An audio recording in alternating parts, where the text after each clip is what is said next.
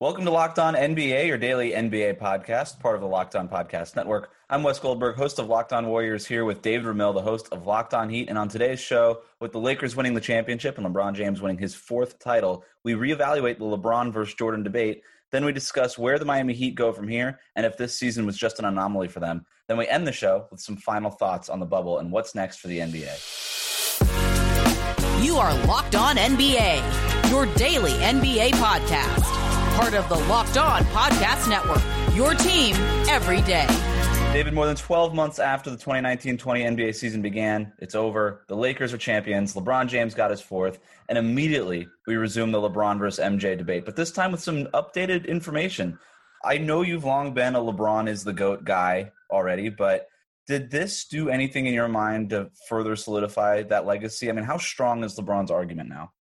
I think it is stronger, to be honest with you. And I'll be honest with you, this is also a little raw for me, considering the fact that the Heat were, well, fairly summarily eliminated from the finals yesterday. So it's still a little fresh in my mind. But as far as the argument regarding, no, we, I think LeBron I think our listeners appreciate you battling through here. I mean, you really are like the Jimmy Butler of this podcast. That's I've always said so, mm-hmm. and I, I like to. I, am glad that people are starting to realize that now.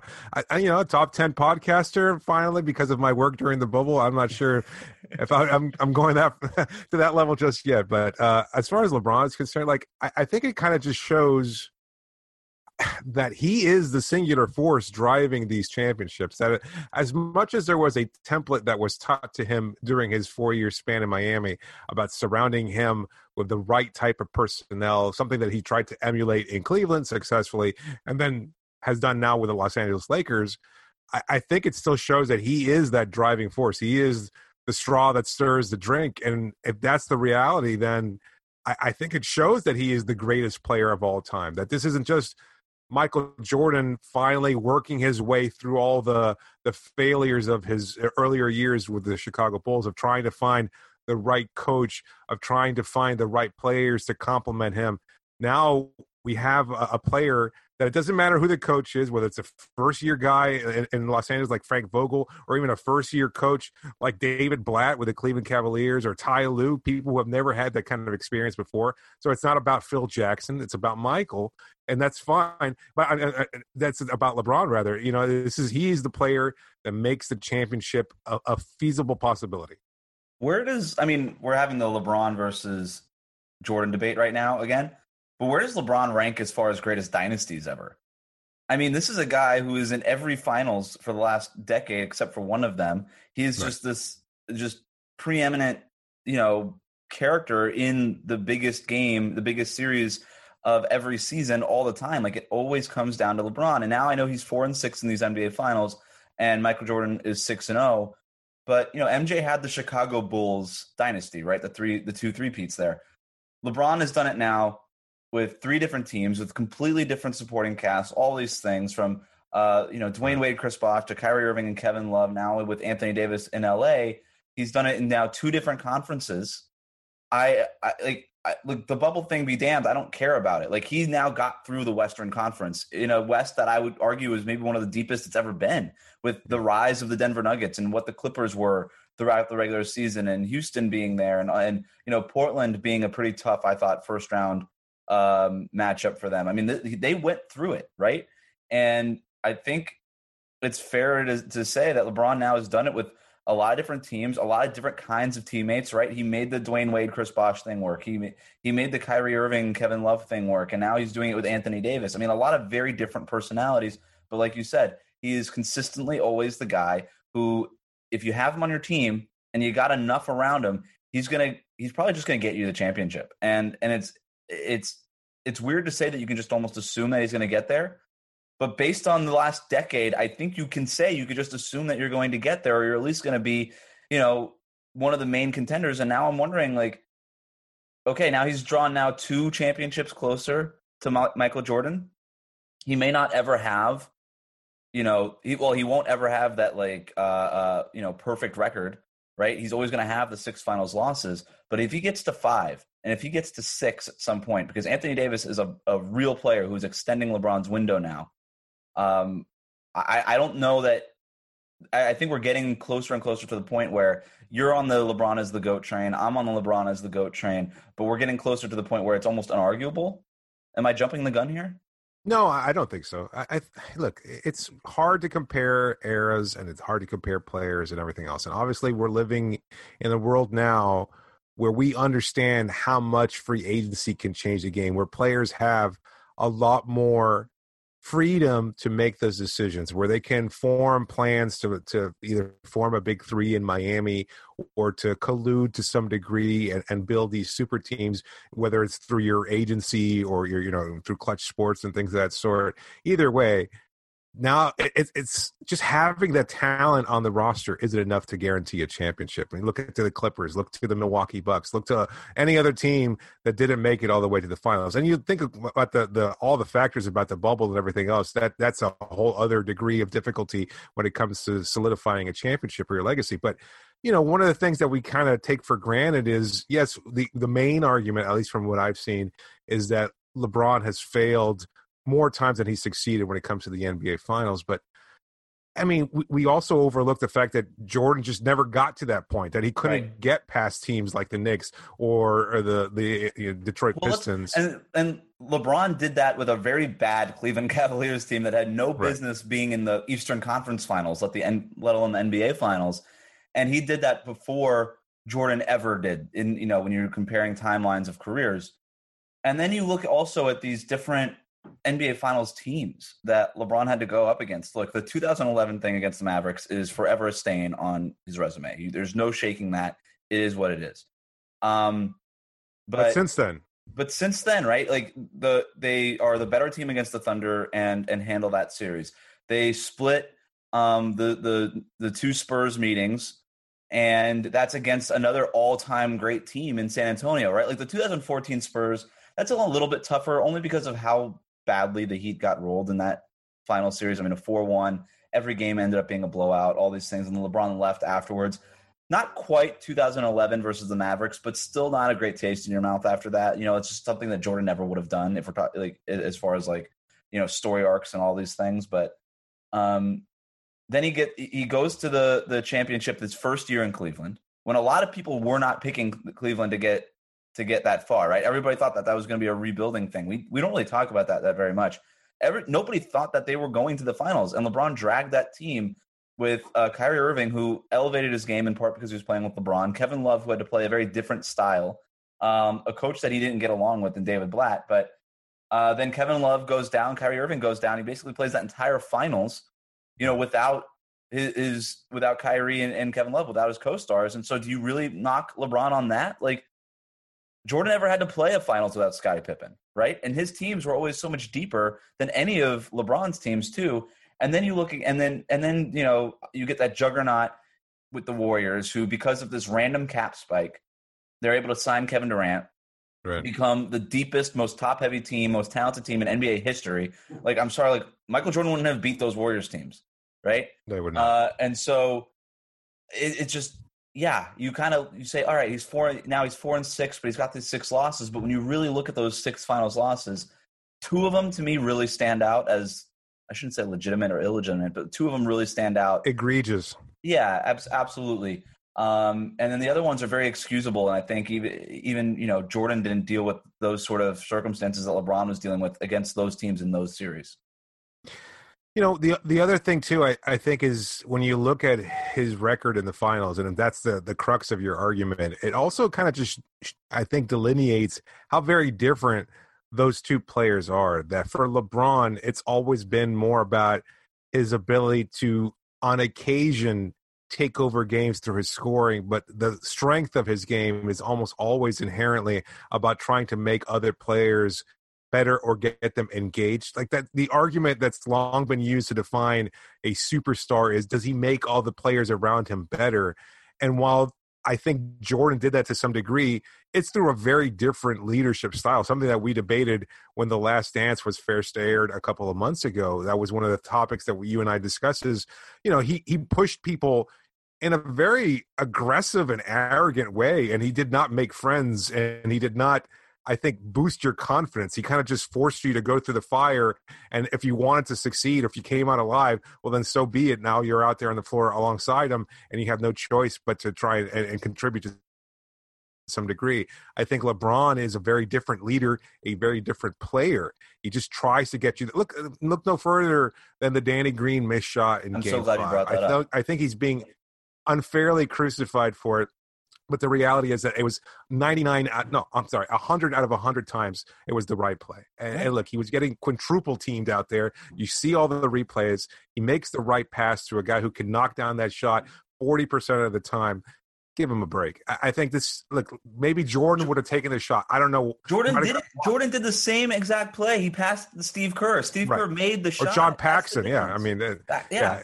It's so it, it's it's kind of ridiculous to use that argument, but I, I like how it kind of shows, and uh, to me at least, it highlights how different the two players Mm-hmm. are as far as they're not they're not attacking or winning in the same way, and you can always you can just appreciate the fact that both of them are as good as they are and are great winners and great players without having to continuously debate whether or not one is better than the other. I think they're just different, and and to me, those differences, at least uh, again personally, what separates LeBron and the way he plays the game is what makes him a better player to me than Michael Jordan. I have one more point um, on this before we move on to our next topic. But um, first, David, tell our listeners about Rock Auto. With an ever increasing number of makes and models, it's impossible to stock all the parts you, might need in a traditional chain storefront. Why endure pointless or intimidating questions while the person behind the counter orders the parts that you're looking for on their computer, choosing only the brand that their warehouse happens to carry? You've got computers with access to rockauto.com at home and in your pocket. RockAuto.com is a family owned business serving auto parts customers online for two decades. You can choose from hundreds of manufacturers on their easy to use site, and you'll get everything you need with just a few easy clicks delivered directly and safely to your door. Why would you spend more for the exact same parts at a chain store or even worse, at a car dealership? RockAuto.com's low prices are the same for everybody. So go to RockAuto.com right now and see all the parts available for your car or truck. Then go to their How Did You Hear About Us section and enter Locked On so they know that we sent you. Amazing selection, reliably low prices, all the parts your car or truck will ever need. That's rockauto.com.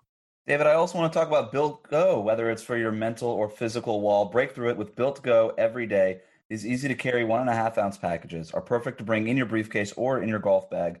Built Go is the best workout gel on the market. Simon Close. It's five hour energy without the same crashing feeling that you get when you take a five hour energy. Plus, it's natural, so it's better for your body. Plus, it comes in three delicious flavors peanut butter honey, chocolate coconut, and chocolate mint. I'm not a big coconut guy, so I Mhm. tend to go with the peanut butter honey and the chocolate mint, but a lot of people like coconut for some reason, and they have an option for you. Uh, so, how does Built Go work so well? Built Go combines energy gel with collagen protein, a fast absorbing protein that gets into your system fast. It promotes joint, soft tissue, hair, and skin health. I've heard it's good for your nails, David.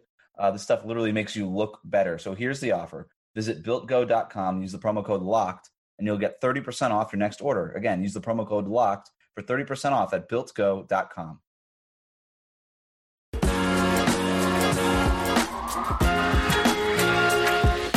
Uh, I want to talk what, about what the Miami Heat do next, David. But one last point I wanted to make. You mentioned LeBron winning this championship in the bubble, and some people put the asterisk and whatever.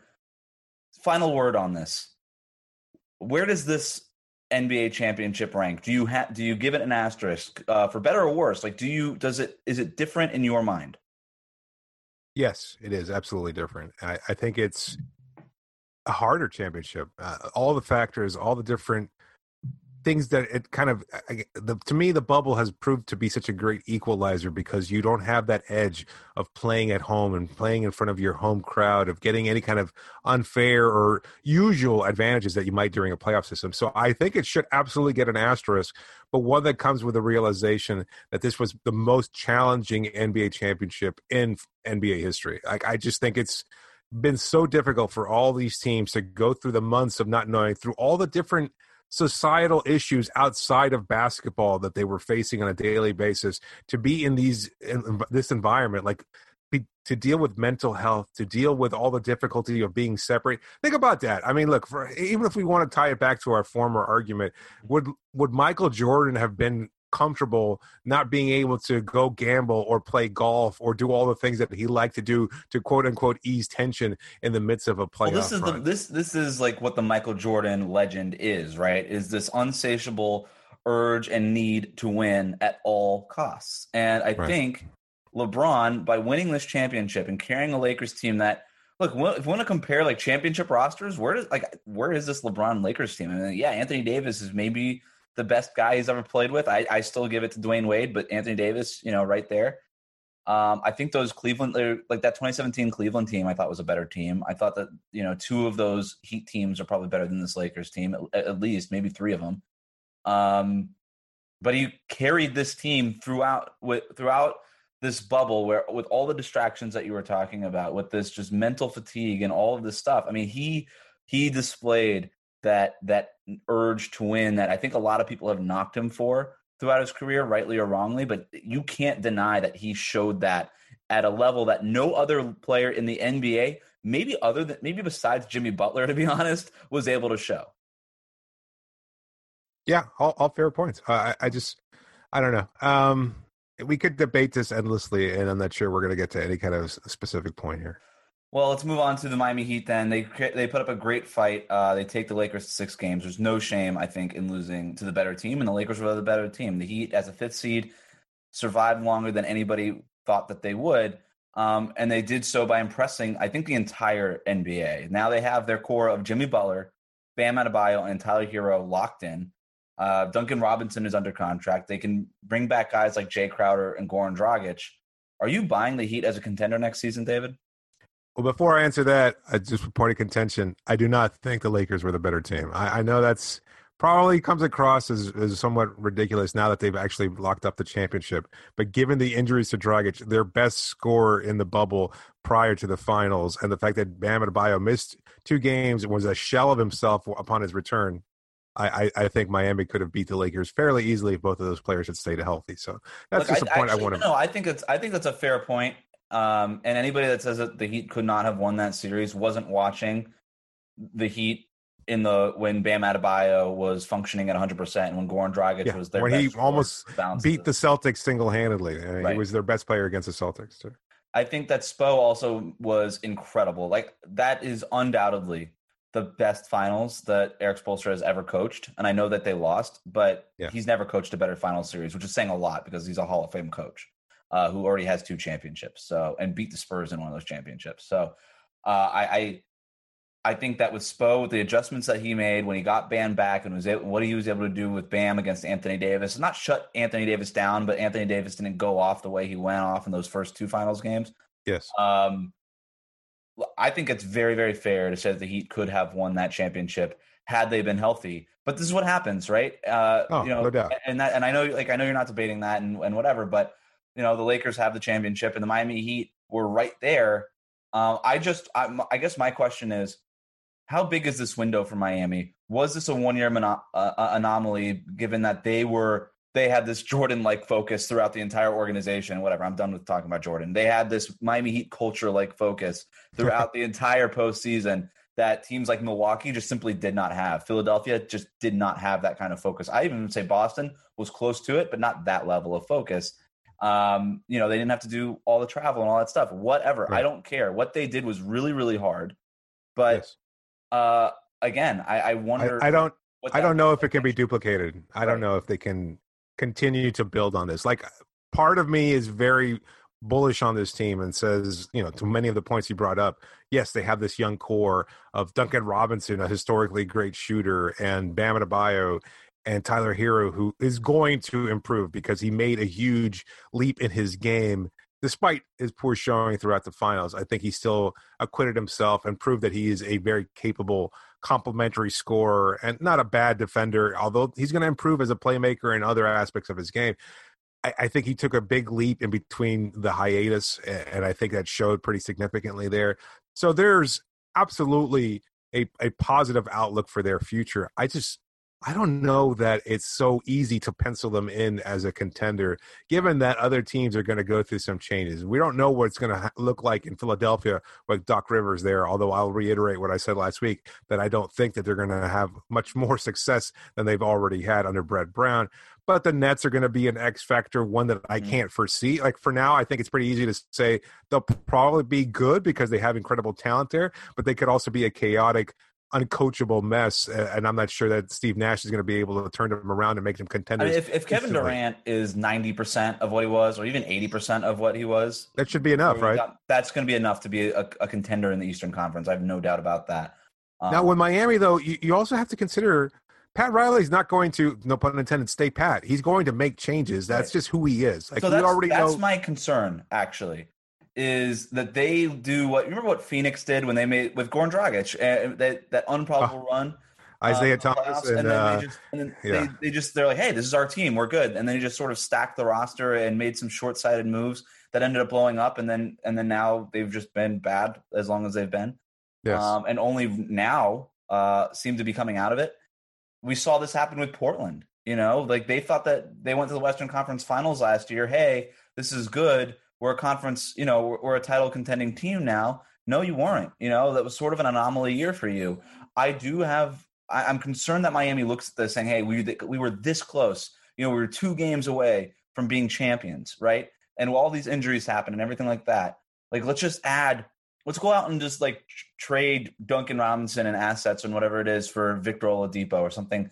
That would be incredibly short sighted. Or let's let's move all the pieces and go all in for Bradley Beal right now, if and when he becomes available or whatever. Let's move all the pieces and just grab Joel Embiid if he demands a trade. Like something short sighted where I, I think the answer here is to play the long game. I think it's pretty clear that Tyler Herro will be the starting point guard next year, and Goran Dragic can continue coming off the bench if he, if they resign him. But he's he's you know he's your future there. Bam Adebayo is kind of your your facilitator on offense anyway, and they're, they're kind of they're the future. Bam and Tyler Herro are the future. Jimmy Butler's 31 years old, and he and he said after these finals that his job's not finished and that he didn't Right. hold his end of the bargain and he wants to win a championship. Now I don't know that he can win the championship as Miami's best player. Um, if if they need to wait on Bam and Tyler Herro to take another step. Now I don't know how, what what step Bam needs to take. I think he might be a top 15 player already in the NBA. And Jimmy Butler showed that he's one of the best eight players in the NBA right now. Um, but I do wonder at 31 years old if he can maintain that level of play. And then what do you do? Do you short circuit the natural developmental curve of Bam and Tyler Herro, or or do you just stay patient and maybe you're not winning a championship in the next two years, but maybe it's you know four years, five years from now. Well, I think you know this is just my personal opinion here, but given what we saw from Erik Spoelstra, and uh, I mean the fact that he broke down, and and both you and I know from covering this team as long as we have that Spoelstra is not one for Mhm. Showing emotion like that. Like even he was just like aggressively wiping tears from his face. Kind of reminded me of that scene from Seinfeld where he says, "What is this salty discharge?" You know, it's like he is not one to to start crying about things like this, and. I- I think it's kind of a culmination of everything that's happened. Like the fact that he couldn't get Dwyane, Dwyane Wade to the uh, the playoffs in his last season, to add Jimmy Butler, to go through the bubble, the hiatus, all the different factors outside of everything that's happened, and then to fall short like that really kind of brought it home for him that that that you know they, they weren't able to achieve the goals they set out to achieve. And I think he's much more acutely aware of how important it is to bring a championship to Jimmy during his year there. Like they grew incredibly close in just one year together, almost like they were like a, a, match made in heaven. And and I think now he's aware of how important it is to to maximize that window, knowing that it's as short as it is. And so, to your earlier point, does that mean then that they're going to you know blow things up? I don't think so. I don't think so. I think they found that they could have been the best team. That if they had stayed healthy, that they would have had enough to knock off the Lakers. And and I, given that, I think the long term plan is still to add a big time free agent in a couple years, but they kind of build around the edges now. And I'm not sure if that means adding a Serge Ibaka to complement Bam or to come in off the bench or to bring you know him together with Jae Crowder Uh, maybe add an, you know, they needed to add another big man because you saw what happened Yes. when Bam went down. It, it was clear that they didn't have any kind of edge rebounding wise, that they couldn't match the Lakers' size, and they had to go through this all out effort where they were constantly rotating on defense. And, and, you know, obviously they were gassed by the time game six rolled around. So I think that would have been a huge help is to have another big that could probably add the same skills or at least stretch the floor to some degree. And Ibaka makes a lot of sense. He's a guy that obviously works hard, has championship championship experience with Toronto. I think he's long been on Miami's radar, and, so I think this is a, good fit there. I don't know. Other than that, I'm not sure what their other players, but yeah, again, I think, I think you need to try to you need to bring back Dragic. You bring back Jae Crowder. I think um, Iguodala for one more year, I suppose, is under contract. You can, and that's a, that's a salary large enough where you can actually move him and maybe get another piece. Uh, but this, I think you're right, and I think the the trade deadline deal they made to get Jae Crowder and Andre Iguodala was it was probably the the blueprint of the type of deals they need to make between now and 2021 in that you can maintain your flexibility, but still be like, look, we're good enough right now to win a championship, and we can maximize this roster, complement the group of guys that we have without giving up on that flexibility. And by the way, in 2021, they're going to have cap space to go after a big name free agent and keep Jimmy Butler and Duncan Robinson and Tyler Herro and Bam Adebayo and even Goran Dragic, depending on what kind of salary he signs. Jae Crowder, depending on what kind of contract he signs if he resigns. Um, but I think you're right. Immediately, we probably need to add one more Jae Crowder type guy who could play the four. Add a, a serviceable backup behind Bam Adebayo because you don't want to be able, you don't want to basically be playing Solomon Hill as your backup center next year. Um, and then just let Bam continue to be one of the best defenders in the league and a top 15 player. Let Tyler Herro continue to develop at this rate that he's developing at, and let Jimmy Butler continue to do Jimmy Butler things. I think that's fair, but the East is going to be tough. You're going to have, like you said, Kevin Durant and Brooklyn are going to be a factor. We'll see what happens in Philadelphia. They'll probably be a factor. Boston will only get better, right? With Jayson Tatum and Jaylen Brown continuing to develop uh, in their own right. And then you're going to have, you know, this this revenge tour from Giannis potentially that they're going to have to deal with. So it's going to be a really interesting conference next year. Um, the bubble is popped. We'll talk about what comes next for the league. This is locked on NBA.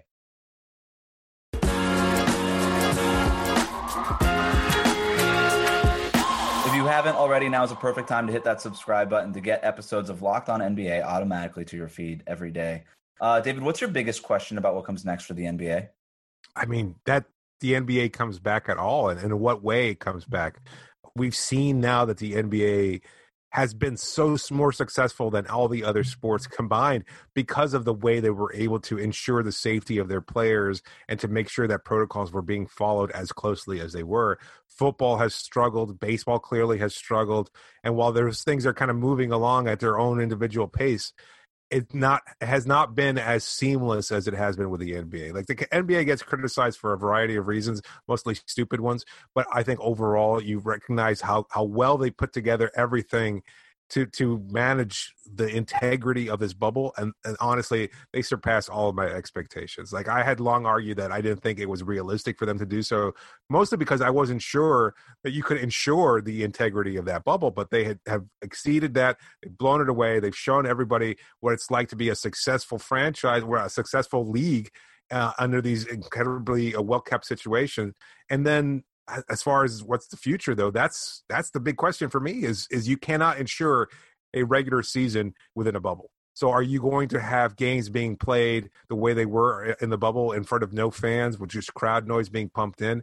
I think it would work but i don't know that owners would want to move forward with that kind of a plan. I think we're starting to see people you know attend football games attend baseball games well maybe not baseball but attend football games and outdoor sporting events to a large degree. And i think the next step would probably be to say maybe you could attend a, a basketball game, but you know, all it takes is one small outbreak or somebody to test positively, and then a few people that might test positively, and next thing you know, you could be held liable for the safety of your fans. And I don't think any owner wants to be put in that kind of situation. So, how they manage it, and it's clear that they're going to move forward because we're already starting to hear about schedules being altered for the draft and for free agency and things that sort. But they want to move forward with next season. That's pretty clear. They they have to for the safety of the league, for the, the the ability to continue to make the money and pay their players and things of that sort. They have to move forward. But how is a huge question for me.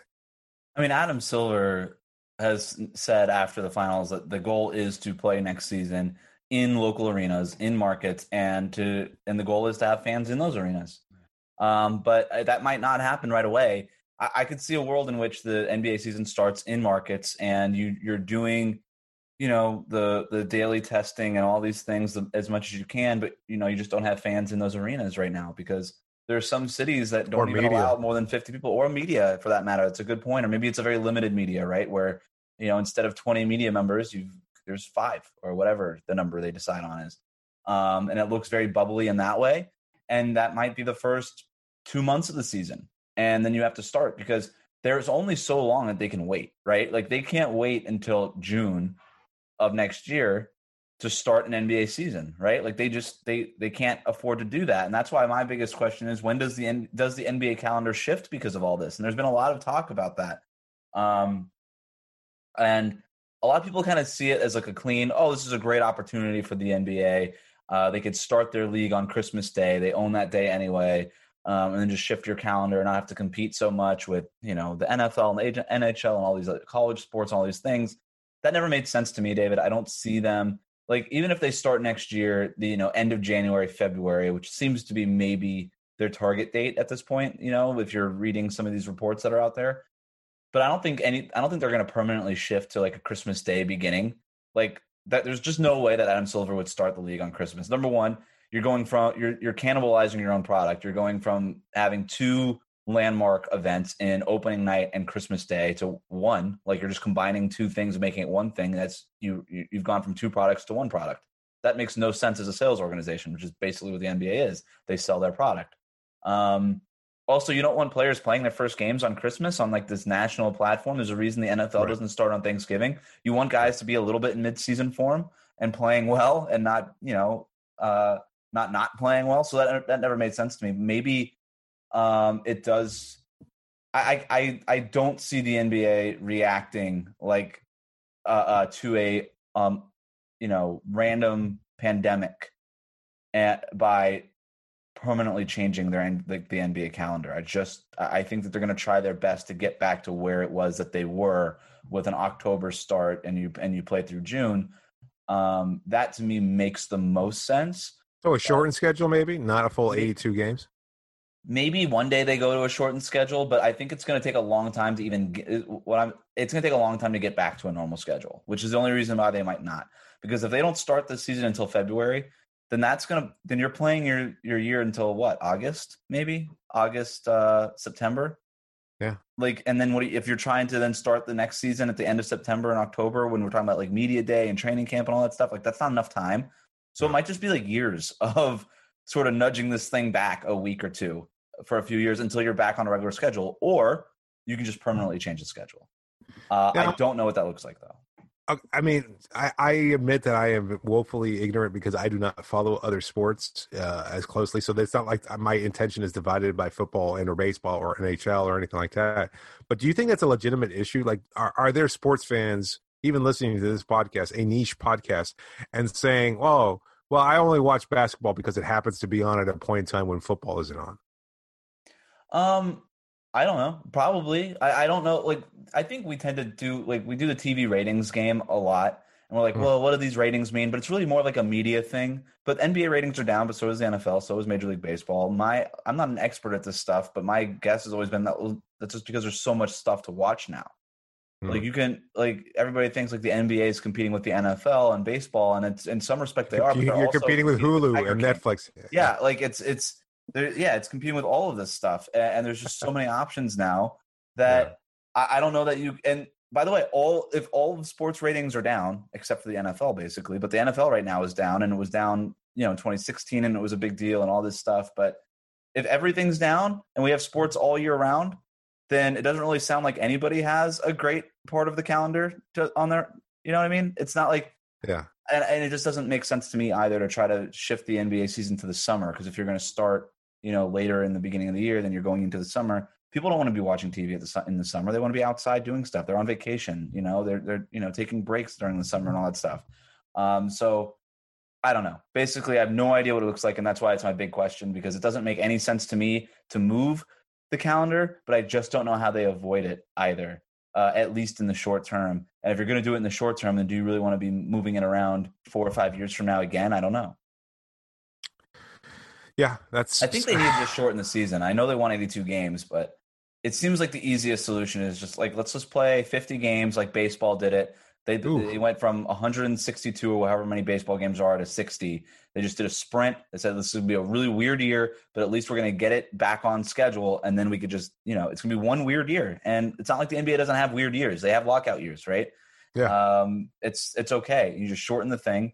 Maybe instead of 82 games, you play 30. Like I don't play 60 games. Do was it 99? They played a 50 game season, and then 2011 12 there was a 66 game season. That was a very compressed one because they started around Christmas Day, if I'm not mistaken, and then they had to play 66 games and still follow their regular schedule. Like they wanted to have the finals in June, which seems kind of a, a very. So, but but if you if you try to do that again, which I think would be the idea, and if you're starting in February, then maybe you're only playing 40 games, and the regular season's a month and a half, two months. Right. Because you still have the playoffs, which are a whole other season. Like they take. Has forever. the Players Association spoken about this? Like, I, I mean, I know it's something that's still up for discussion, but I Michele wonder. Roberts told the Athletic that uh, they are looking at January, February. Okay. Which is I so I I I think it's pretty clear at this point that we're not getting anything this year, um, and it's going to wait until next year. It's just when when can that happen? And they're, the Players Association are probably going to want to get as many games in anyway, even if it means not playing in front of fans for a little while, because at least those players will get paid for those. But also trying to ensure that you don't play like you know three games in three nights and things of that sort, or Right. three games in four nights. Because So they're probably just- going to want to start early as well. But if you're the NBA Players Association, you're like, well, let's play more games and let's get going so that my guys aren't playing back to backs and that they're getting paid, you know, their their salary. But then the owners are going to be like, well, we don't want to pay those salaries because we're not getting any of the gate revenue. Right. So it- this could be, I don't know. We'll see. They, you know, the the NBAPA and and the NBA have worked really well through all of this. I imagine I have no reason to suspect that they wouldn't, but that to me seems like a, a potential sticking point. Another big question. Absolutely. Um, all right. Well, that'll do it for us today. Remember to listen to and subscribe to Locked On NBA on Apple Podcasts, Spotify, and Google Podcasts. If you have some time, rate us, review us, say nice things about us. Thanks for listening, and please stay safe.